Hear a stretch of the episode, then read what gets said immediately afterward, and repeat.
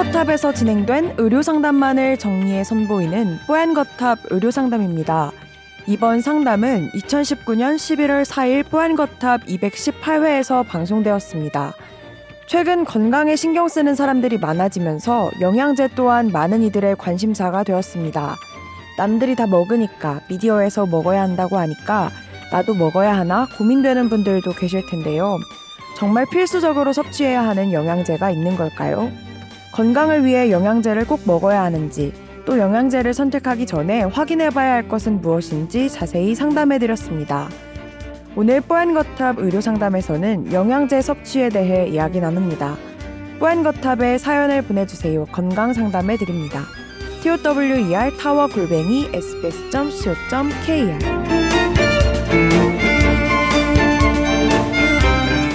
저는 40대 후반입니다. 영양제 복용에 대해서 궁금하다고 문의 주셨어요. 뭐 운동도 꾸준히 하시고 밥도 잘 드시고 하는데 음 식사, 운동, 수면이 보약이라 생각하고 따로 영양제를 챙겨 먹지 않으신대요. 그런데 어느 날 문득 주위를 돌아보니까 주위 모든 분들이 다 정말 한 명도 빠짐없이 영양제나 비타민을 챙겨 먹고 있더라고요. 그래서 뭔가 내가 뭘 모르고 안 먹었던 건가 싶을 정도였대요. 나이가 중년이 되면 아무리 잘 챙겨 먹고 운동을 해도 좀 필수적으로 섭취해야 하는 영양제가 있는 건가요? 물어보셨어요. 중년 나이에 많이 먹어야 된다 약들을. 네. 사실 저도 진짜 안 먹다가 최근 조금 중년이 이제 되셔서 아 그 얘기가 돼버리네. 음. 아니 아직 안 먹고 있어요. 아, 네. 그래. 먹게 되겠죠. 네. 음. 근데 저는 많은 사람들이 필요하다고 생각은 듭니다만 네. 이분 같은 경우에는 해당이 안 된다고 생각을 좀 어? 전 들어요. 아 영양제를 안 챙겨 먹어도 된다고요? 네. 오 왜요? 왜냐하면 네.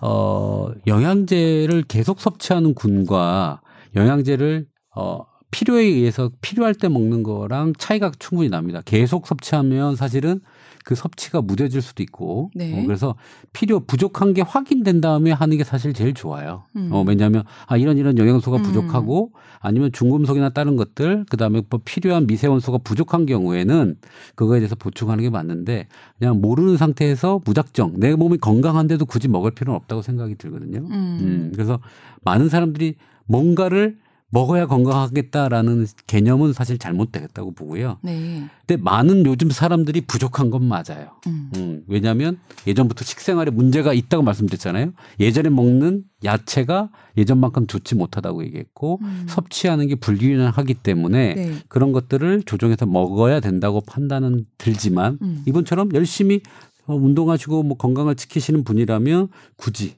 음. 그다음에 검사나 이런 거 한번 와서 병원에 하셔도 돼요. 음. 그 미세 원소, 중금속, 그다음에 우리가 필요한 비타민 성분들을 체크할 수가 있거든요. 아. 음. 그걸 해보고 판단하셔도 늦진 않을 것 같아요. 근데 그런 거 체크 안 하더라도 요즘 뭐 TV나 이런 데 보면은 워낙 이제 건강 보조제들이 많이 나오잖아요. 그래서 좀 기본적인 그래도 요거 먹으면 좋겠다 이런 거좀 디테일하게 좀 알려주실 만한 건 없, 따로 없으실까요? 음, 없어요. 왜냐하면 어. 그거를 어, 얘기는 하기로 없고 나이가 먹으면요. 네.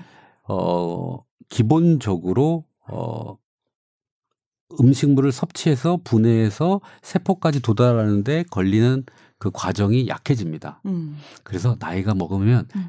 알수를 더 많이 먹어야 돼요. 음. 음, 그래서 우선은 어 제가 볼 때는 굳이 먹을 필요는 없으실 것 같고 먹는다면 검, 검사하시고 먹, 드시는 게 좋겠다가 제 생각입니다. 그럼 오히려 먹는 분들은 그러면 차라리 먹고 있는 걸 끊어야 되는 건가요? 아 뭐 그건 아닌데 네. 뭐 부족하다고 판단하면 드시면 좋죠. 네.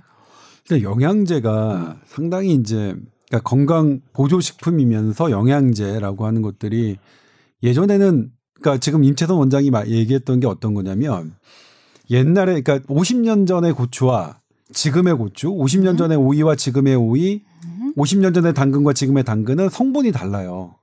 어? 그건 이제? 예, 농도가 지금은 훨씬 더 어, 성분 그런 각각의 영양 성분들이 적거든요. 어. 그건 같은 땅에서 좀 더 크게 경작을 많은 양의 그 농산물을 경작하다 보니까 아. 땅에서 땅에서 뭐 있는 그런 영양 성분들은 뭐 한정돼 있고요. 음. 그런 것 때문에 그런 건 일찌감치 알고 있어서 네. 그런 걸 보충하기 위해서 이제 영양제라는 것들이 들어왔고 그리고 우리가 절대 선이라고 알고 있던 비타민 C, 비타민 D 같은 경우에도 네. 이것은 우리가 득이 되면 득이 됐지 절대로 해가 되지 않을 거라고 생각했던 비타민 C, 비타민 D도 최근에는 이거 진짜 절대 선 맞아?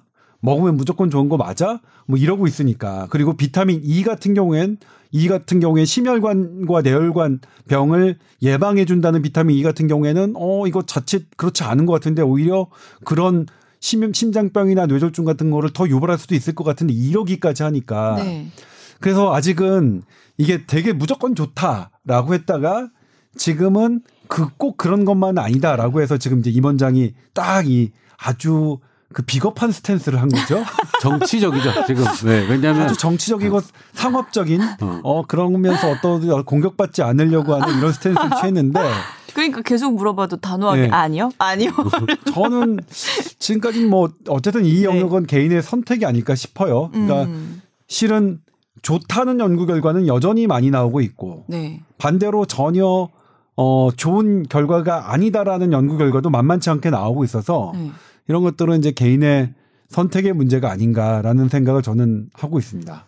하지만 뭔가를 꾸준히 한 종류를 오랫동안 먹는 거는 오히려 몸을 기능을 떨어뜨릴 수 있다는 말씀이시죠? 네, 저는 네. 어, 장기적인 건 항상 없다고 음. 생각합니다. 약이기 때문에. 네. 그렇습니다.